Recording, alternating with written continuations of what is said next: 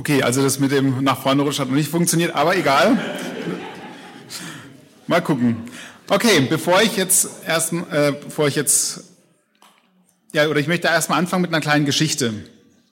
Und zwar eine Geschichte über mein eigenes Leben oder eine Situation in meinem eigenen Leben. Keine Angst, ich werde nicht mein komplettes Leben hier erzählen, sonst werden wir heute nicht fertig. Äh, und zwar möchte ich euch eine, von einem Abend erzählen, da war ich so ungefähr sechs Jahre alt. Und mein Vater und meine Mutter schauten damals die Nachrichten an und ich schaute dann, die schauten beide wie gebannt auf den Fernseher und ich nebendran habe irgendwie irgendwas gespielt, Bauklötze, Lego, ich weiß es nicht mehr genau. Auf jeden Fall ähm, hatten die den Fernseher auch relativ weit hochgedreht, um unsere Kinderstimmen so ein bisschen zu übertönen.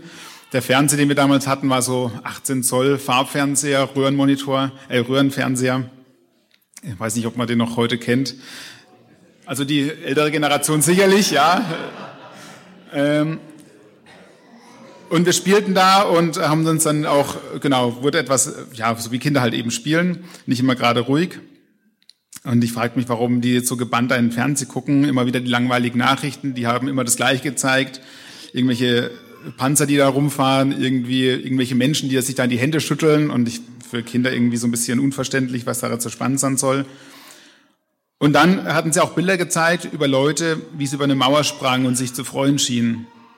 Und ich hatte auch gedacht, warum Mauer? Ja, ich bin auch schon über eine Mauer gesprungen.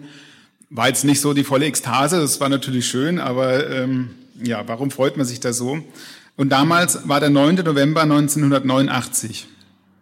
Es fiel die Berliner Mauer und für Deutschland und für Europa zumindest ähm, gab es eine neue Zeitepoche, die eingeleitet wurde. Und seit circa drei Jahrzehnten leben wir in dieser Zeitepoche, eine Epoche nach dem Kalten Krieg, eine Epoche, in der eigentlich alles irgendwie ja mehr oder weniger gut zu laufen scheint, für uns zumindest. Ja, die läuft, Welt läuft, alles läuft. Erstmal ist irgendwie alles easy. Und jetzt in den letzten drei Jahren hat sich irgendwie alles so, scheint sich alles überschlagen zu haben. Also erst kam die Pandemie, dann der Krieg in der Ukraine, Jetzt eine Inflation, wer weiß, was noch kommt. Die Umweltkrise gibt's ja schon länger, aber jetzt wird sie mehr zum Thema. Die Zukunft ist ungewiss und eine Krise scheint so die nächste zu jagen. Und ich möchte euch jetzt mitnehmen auf so eine Reise, auf eine Reise der Emotionen ähm, und mal fragen, wie wir im Angesicht von Krisen hoffen können und vor allem, was wir hoffen können. Und der erste Schritt, der ist erstmal die Gefühle in diesen ganzen Krisen, die so da sind, erstmal wahrzunehmen und erstmal anzuerkennen. Äh, Entschuldigung, das ist nicht der erste Schritt. Der erste Schritt ist, die erstmal die Realität, erstmal die Krisen zu sehen und der Realität ins Auge zu sehen. Und zwar eine Krise definiert sich dadurch, dass es keine klaren Lösungen gibt. Für Probleme gibt es Lösungen, Probleme kann man lösen. Ähm, aber bei Krisen ist das irgendwie alles unklar. Da sind wir alle so ein bisschen am Schwimmen. Und ich möchte jetzt ein eine bestimmte Krise herauspicken, und zwar den Klimawandel, weil ich der Meinung bin, dass das die Krise ist, die uns wahrscheinlich noch am längsten begleiten wird, leider. Ähm, und die Krise ist, mit der ich mich auch am ehesten äh, identifizieren kann, so würde ich fast sagen, oder die Krise, die, die mich auch am meisten beschäftigt. Und ich glaube, dass die Fragen um die Klimakrise auch prominenter werden, also dass es jetzt gerade so kommt und dass wir aber uns auch stärker mit, damit beschäftigen müssen. Wir müssen uns beschäftigen mit Migrationsbewegungen, Wetterereignissen, die unberechenbarer werden, landwirtschaftliche Lösungen, die wir dafür brauchen, robuste landwirtschaftliche Lösungen, komplette Umstellung auf erneuerbare Energien und wie wir das alles machen, strapazierte Finanzhaushalte und auch stärkere soziale Spannungen, die daraus resultieren. Und auch wenn ich diese Krise jetzt als Beispiel nehme, die vielleicht mich jetzt am meisten beschäftigt und zu der ich am meisten ähm, Bezug habe, ähm, haben trotzdem, habt ihr, haben Sie ganz unterschiedliche Krisen und ihr könnt die auch natürlich stellvertretend auch dafür einsetzen. Also ich möchte jetzt nicht nur ähm, die eine Hierarchie der Krisen aufbauen, sage ich mal. Ja, es wird auf uns auf, auf, was auf uns zukommen und es ist wichtig, da nicht wegzusehen, sondern hinzuschauen und vor allem auch nichts wegzudiskutieren. Also oft ich kenne das auch von mir selber, da denkt man, ja, man möchte eigentlich jetzt nicht vor einer herausfordernden Situation stehen. Irgendwie kann man es doch auch sicherlich wegdiskutieren. Und das ist auch eine Gefahr. Wichtig ist auch einfach hinzuschauen. Und als nächstes möchte ich euch einladen, aus eurer eigenen Wahrnehmung herauszutreten und hinein in eine andere Lebensrealität, in eine Lebensrealität nach Kenia. Und da werden wir gleich ein Video von Maxwell Musungu sehen. Das ist ein Freund von mir, ähm, den ich mal einfach befragt habe zum Thema Krisen. Und keine Angst, es ist ein bisschen schwer verständlich. Wir haben Untertitel reingemacht, aber ich werde es am Ende auch noch mal ganz kurz zusammenfassen in zwei, drei Sätzen.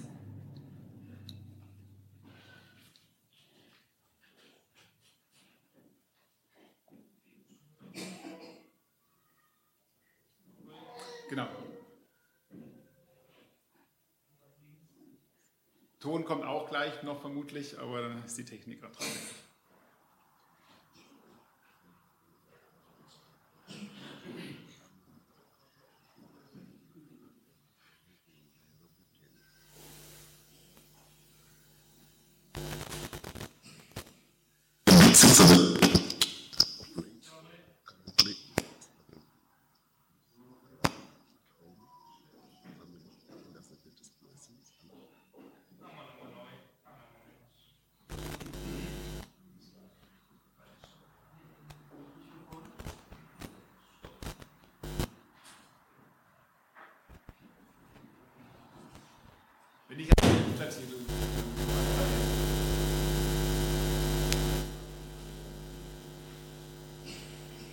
Everyone well.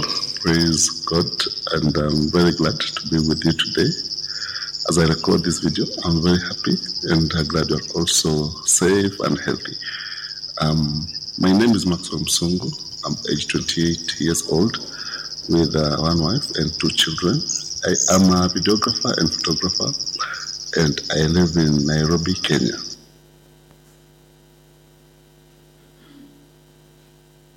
The blessings I've experienced of late or currently is just having peace uh, at home, with family. I think that's the greatest blessings, and also God has blessed me with few honest and uh, good friends that I'm with and listens to.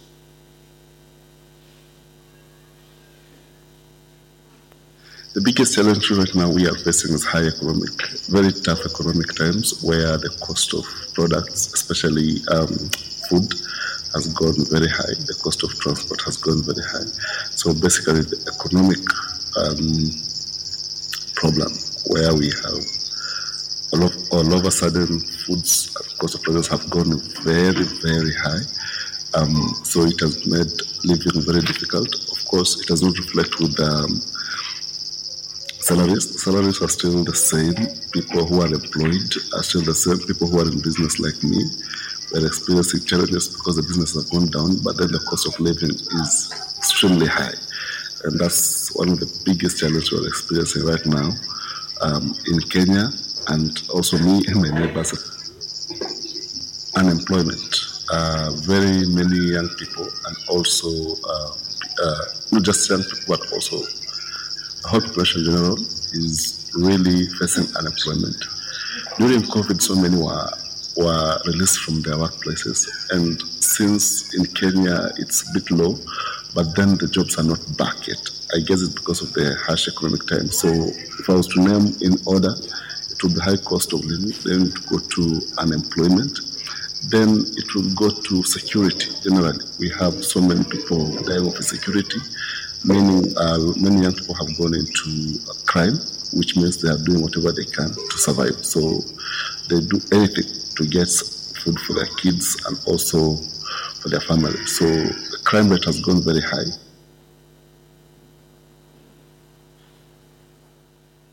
There's been a huge climate change in my neighborhood and also in Kenya.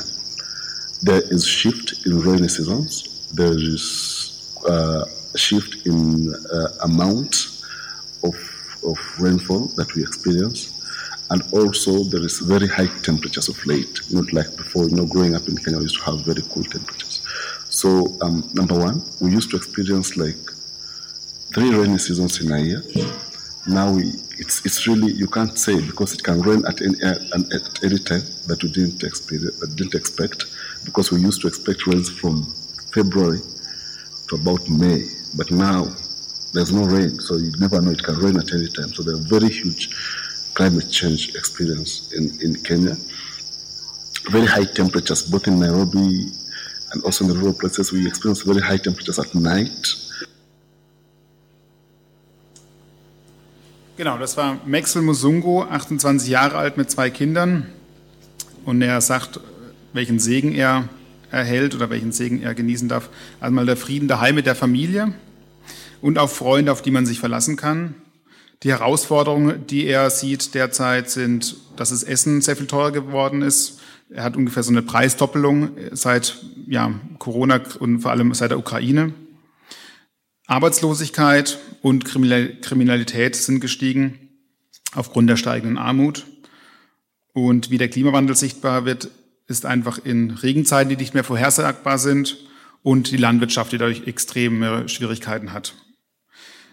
Auch Hitze ähm, ist stark gestiegen, vor allem nachts eben auch. Und genau, so das sind die Erfahrungen aus Kenia. Und da geht es jetzt darum, einfach erstmal das zu sehen, der Realität ins Auge zu sehen. Und so wie es jetzt bei uns relativ ruhig war, die letzten drei Jahrzehnte, wird es jetzt alles etwas turbulenter vielleicht in der kommenden Zeit und wir müssen neue Antworten finden oder dass neue Antworten werden von uns abverlangt werden. So, so das ist die Situation. Situation in Kenia, Situation bei uns nochmal ein bisschen anders, aber vielleicht auch ein bisschen ähnlich, nicht ganz so stark. Und das nächste, der nächste Schritt ist jetzt, dass wir die Gefühle wahrnehmen und anerkennen erstmal und erstmal die Gefühle sehen, die da sind. Was macht es mit uns? Erstmal die Bibel erzählt ganz viel von Gefühlen. Zum Beispiel im Psalm 9 gibt es Dank und Freude über Gott, der Wunder tut. Dann gleich danach im nächsten Psalm der Frust über Gott, äh, der fern zu sein scheint. Dann Zorn und Wut von Jona, als Ninive nicht zerstört wird, weil ja er losgehen sollte, um zu verkünden, dass Ninive zerstört wurde. Und dann ist er zornig über Gott, weil er sein Wort nicht hält. Scham und Enttäuschung über die eigenen Zulänglichkeiten, zum Beispiel von Petrus, als er Jesus verleugnet. Und die Traurigkeit und Niedergeschlagenheit nach Jesu Tod. Das sind alles, also es gibt auch in der Bibel ein Gefühlswirrwarr, deswegen ist es auch wichtig, unsere Gefühle anzunehmen und erstmal wahrzunehmen. Und die sind bei jedem unterschiedlich stark vertreten. Die einen haben, egal was passiert, immer so ein, scheinen zumindest so ein gleiches, äh, so ein konstantes Gefühlslevel zu haben, während andere täglich eine achte Gefühlsachterbahn durchlaufen. Und die Frage ist, warum sollen wir überhaupt Emotionen äh, wahrnehmen? Ich denke, oder nicht nur ich, aber Emotionen sind da, um gehört zu werden sind erstmal da, um zu sehen, wo stehe ich gerade, was ist gerade mit mir los. Und sie helfen uns, im Leben zu navigieren. Wir sollten uns vielleicht nicht immer von ihnen leiten lassen, aber zumindest mal wahrnehmen, was, sie, was da gerade los ist. Ja, uns kommt einiges zum Vorschein. Angst, Hoffnungslosigkeit, Traurigkeit, Unsicherheiten, aber auch die Zuversicht, die da ist, dürfen wir sehen. Ähm, und die Freuden, die da sind, die ja immer noch da sind, trotz aller möglichen Situationen, die uns auch von außen oder von innen treffen. Und wir dürfen uns mal überlegen, wir machen gleich eine kleine Übung. Ihr dürft mal überlegen, was fühlt ihr jetzt im Moment und dürft es, wenn ihr wollt, eurem Nachbar, Nachbarin mal sagen, was fühle ich gerade. Also ihr müsst es gar nicht groß erläutern, sondern einfach mal das Gefühl, das gerade in euch ist, wahrnehmen und einfach mal sagen, ja, was fühle ich jetzt gerade? Oder im Angesicht dieses Themas Krisen. Wenn Sie jetzt gerade sagen, oh, jetzt gerade bin ich müde oder sowas, vielleicht nicht unbedingt, also das kann man natürlich auch machen, aber ähm, was fühle ich im Angesicht dieser Krisen? Also es geht um dieses Thema Krisen. Was fühle ich da? Und dann sagen Sie es gerne mal Ihrem Nachbarn. Einfach mal so, das hat jetzt nichts damit zu tun, muss man nicht bewerten, nicht beurteilen. Einfach mal, wenn Sie es wollen, können Sie jetzt mal kurz in sich gehen, reinhören und es hat Ihrem Nachbar, Nachbarin sagen.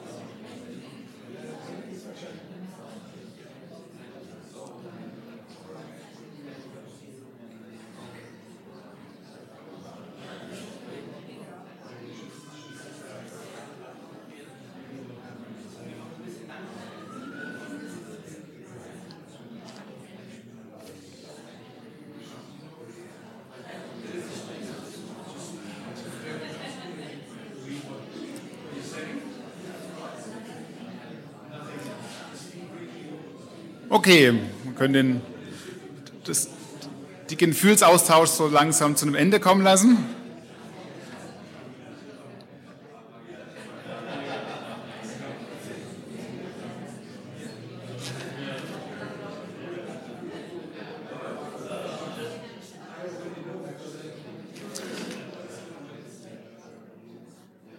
Gut, vielen Dank, dass ihr auch mitgemacht habt bei der kleinen Übung. Ja, manchmal kann man Gefühle recht klar benennen, manchmal sind sie auch sehr schwer zu greifen. Und jetzt kommt eben der nächste Schritt, nachdem wir jetzt so mal wahrgenommen haben, okay, was sind da für Gefühle da, diesen Gefühlen auch mal nachzuforschen. Ja? Was wollen uns die Gefühle sagen? Und meistens leiten sich Gefühle aus unseren Gedanken und inneren Glaubenssätzen ab. Und aus dem, was wir hoffen und auch erwarten. Und das ist jetzt so eine Sache mit der Erwartung. Ich hatte vorhin schon Jona genannt, der wütend auf Gott war, weil die, seine Erwartungen nicht getroffen wurden. Und Gott ihm gesagt hatte, ja Jona, schön und gut, aber ähm, ich habe hier, also das ist mein Thema und nicht dein Thema. Ne? Deine Erwartungen sind zwar, die machen dich vielleicht frustriert, aber es geht hier gerade nicht um deine Erwartungen, wenn es ums Volk Ninive geht. Und falsche Erwartungen führen oft zu Enttäuschungen oder sind ein Grund für Enttäuschungen. Und so wie falsche Erwartungen an Gott zu Enttäuschungen und Verurteilungen über Gott führen können, so sind auch falsche Erwartungen an uns selbst führen zu Enttäuschungen über uns selbst. Und genauso führen auch Erwartungen an die anderen, wenn die denn nicht gerade, also die Erwartungen nicht, nicht angebracht sind oder wenn sie eben vielleicht überzogen sind, führen dann auch über Enttäuschung, äh, zu Enttäuschung über andere. Und deswegen dürfen wir uns fragen, speisen sich unsere Erwartungen aus unseren Vorstellungen oder aus dem, was Gott uns zusagt? Haben wir zum Beispiel einen ewigen Frieden in Europa erwartet? Frieden auf der Welt ist keine Garantie, das wissen wir eigentlich, aber auf der anderen Seite, ja, was erwarten wir? Haben wir eine spannende, entspannte Rente erwartet und nun kommt eine Inflation? Ja, Gott hat uns nicht, nicht versprochen, dass unser Leben nur entspannt sein soll. Er trägt uns im Leben, er ist für uns da im Leben, aber nicht alles wird entspannt. Erwarten wir, dass sich unser Wohlstand nicht ändert? Da ist die Frage, warum geht es Gott? Geht es Gott um die Schätze auf der Welt, auf der Erde oder die Schätze im Himmel? Und soll es mir immer gut gehen? Warum eigentlich? Habe ich etwa den Anspruch, dass kein Leid geschehen darf in meinem Leben? Erwarten wir, dass sich alle Entscheidungsträger nach unseren Vorstellungen verhalten? Bei so vielen Menschen auf der Erde ist das sicherlich etwas, eine sehr schwierige Vorstellung, wo wir uns überlegen müssen, ja, äh, ist die überhaupt realistisch? Ja, was dürfen wir erwarten, was dürfen wir hoffen? Und ich möchte nun mal drei beispielhafte Szenarien äh, vorstellen, ja, anhand von denen man so ein bisschen ins, Überle ins Denken nachkommen kann.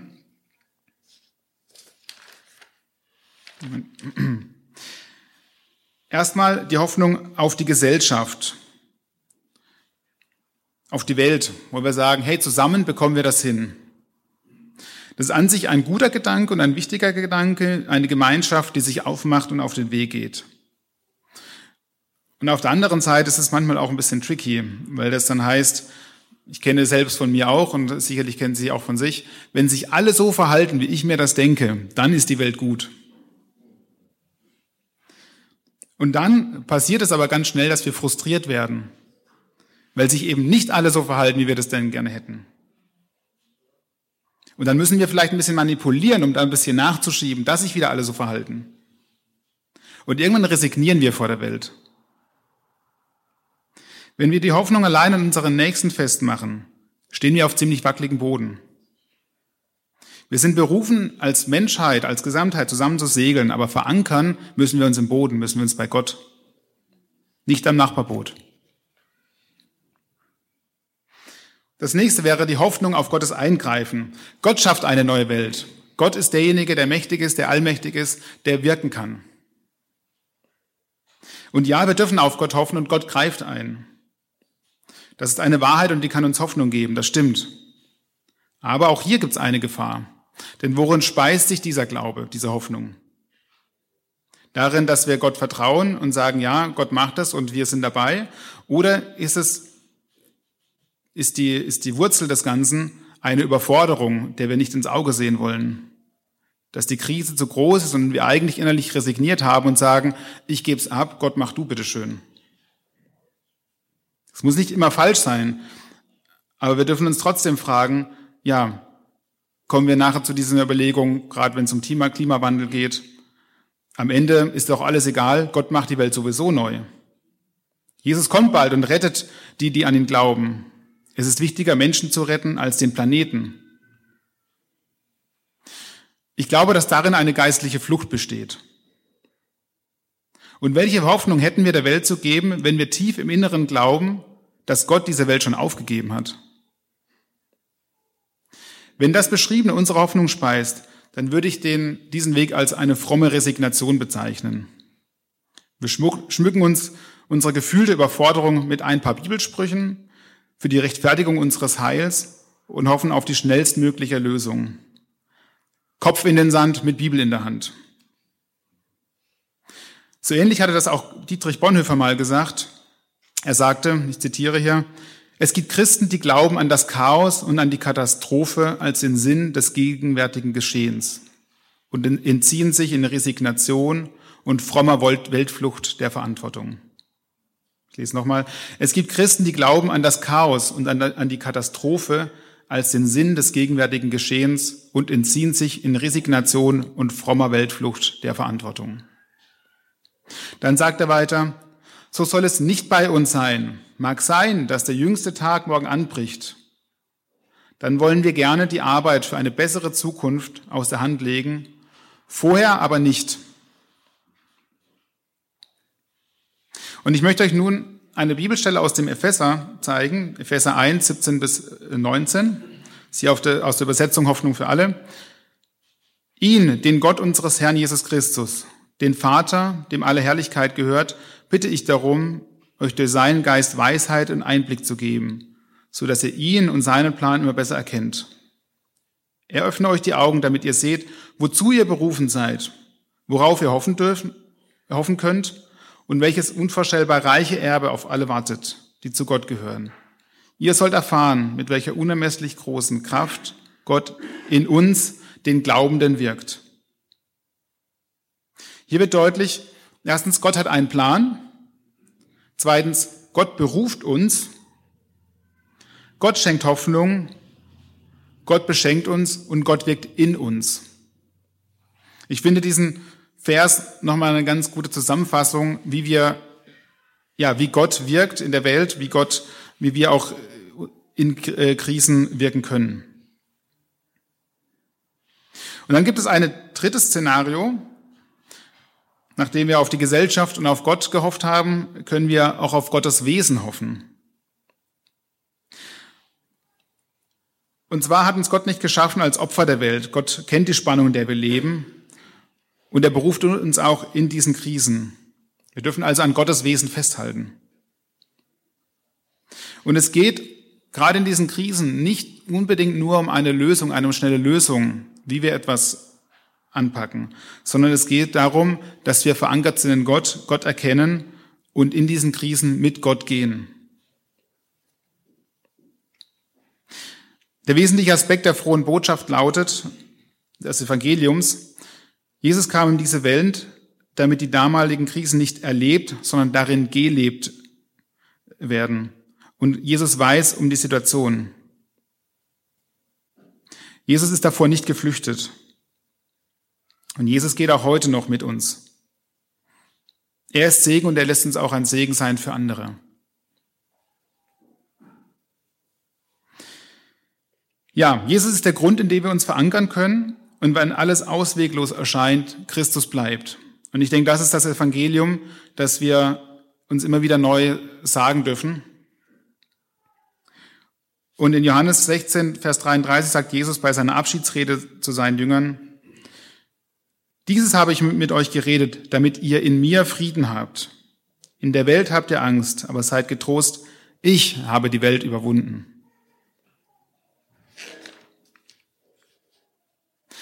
Ja, ich möchte euch nun einen zweiten Blick über den Tellerrand ermöglichen und einen zweiten Teil von dem Video aus Kenia zeigen von Maxwell, in dem ich ihn dann gefragt habe, was macht ihr denn eigentlich Hoffnung?